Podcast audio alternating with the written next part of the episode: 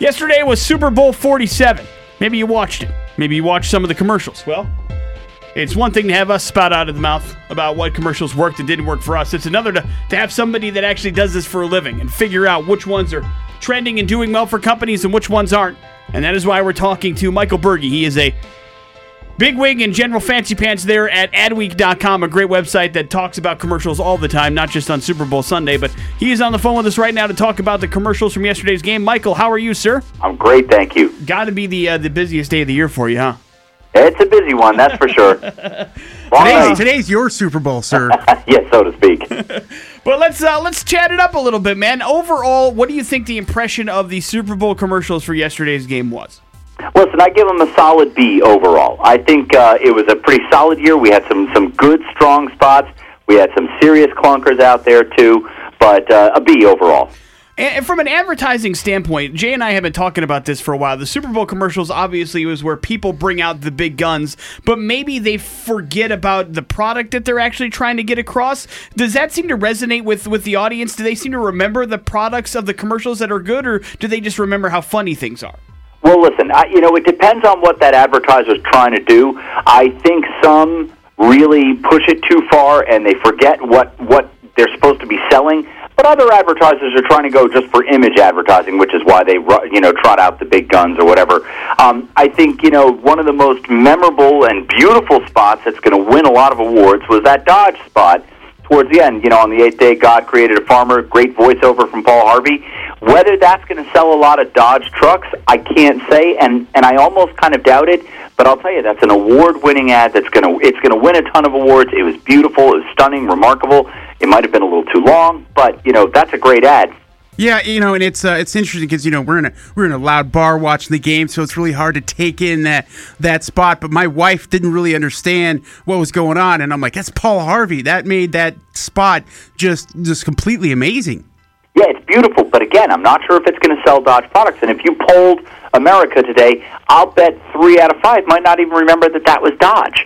But on the other side of things, you take the Taco Bell old folks behaving badly ad. Hilarious! You don't need a voiceover, and you don't need to hear, you know, uh, that that fun song being sung in Spanish. That cracked me up. I was so glad to hear it and see it. Funny spot. It's going to resonate for a while. You're going to see that on TV probably for many more weeks. Uh, that might move the sales needle for Taco Bell. You know, and we're uh, you know talking about sometimes you forget what the product is.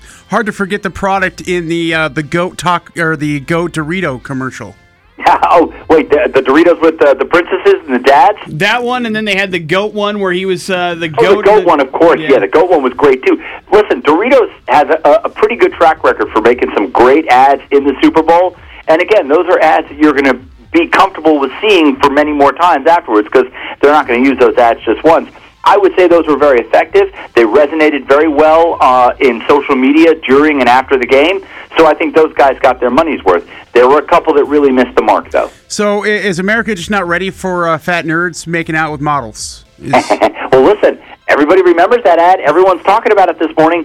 I think most Americans have no idea what GoDaddy really is, but that's a that was a funny ad. I mean, it was gross. I pushed my food away at the party I was at, but uh, but you know, I, I certainly remembered that ad. You know, funny backstory: it took forty five takes for them to get that ad right. Nice. Yeah, damn right it would if I were that kid. That kid is a smart. I, I give that kid so much credit. I almost wanted to be him, but then I decided not. Yeah, probably smart. What other ones weren't quite on the mark yesterday?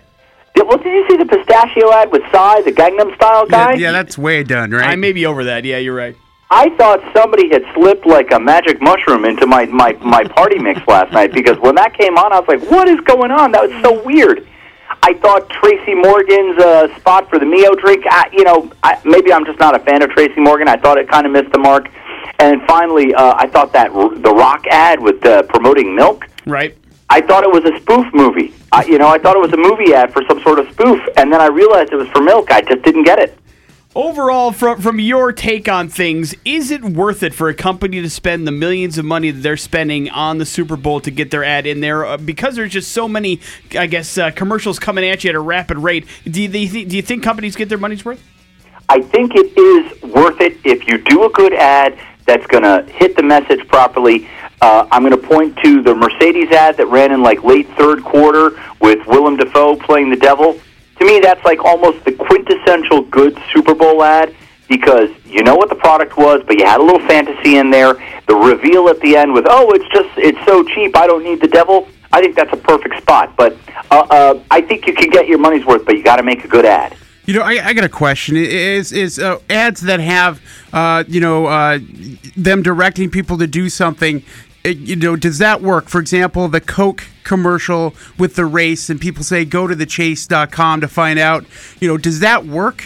Do people I'm really going to go be really look? curious to see how many votes Coke got to to determine the outcome of that ad. But I got to say that was one of the biggest misses of the night. I thought there was a huge buildup and absolutely zero payoff. I don't think anybody cared. I don't think anybody knew what the hell you know these three different groups of people are doing running through the desert. I thought that was a huge miss. In fact, the people at the party I was at. When we talked about it afterwards, they th- they thought it was a Pepsi ad.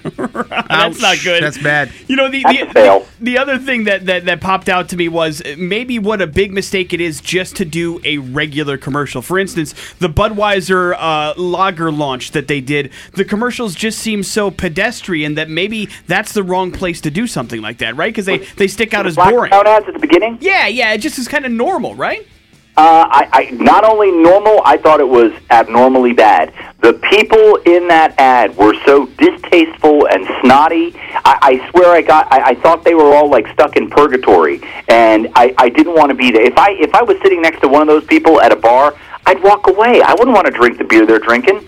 I'm I thought, with you. huge, I thought those were a huge miss, as were the Bud Light ads with Stevie Wonder playing the voodoo guy. That you know that that, that ad lived up to its tagline. It's only weird if it doesn't work. I thought that ad was weird. To me, well, though, I mean, one of my favorite uh, was the uh, the salsa Mon- Joe Montana stain. How did that come over? That is hugely popular. That resonated hugely in the in the social world, in the social media world, and people love that. And again, I give that ad credit. It was relevant to football. It had a star of the past, Joe Montana, featured without av- having to pay him to be in the ad. Did you notice that? Yes, uh, um, yeah. A really fun, fun ad. I think that worked in the end. And uh, and Samsung also is getting some good uh, some good cred too. I think. Look, it was great interplay between Paul Rudd and Seth Rogen, two really funny guys. I, I don't personally love ads that are. This is an ad about making an ad. You know, it's a little bit too meta for me. Um, but I, I it, it certainly has resonated uh, in the Twitter sphere. Um, I give Oreo a lot of credit during the blackout. A couple of advertisers really jumped to it and did something. Oreo put together a spot in like five minutes. That they, it was a print ad that they sent out on Twitter saying like, "Oh, it's easy to dunk an Oreo in the dark." so a couple of advertisers actually took advantage of the blackout and moved quickly and used the social media platform to get a message out for free. I like it, man. Overall, I think a pretty good Super Bowl as far as spots are concerned. Glad to see that you uh, you agree with us, Michael, with Adweek. Uh, check out adweek.com for everything you need to know about uh, Super Bowl and advertising. And thank you for the time, Michael. We appreciate it, brother. Thank you. Take, care. care.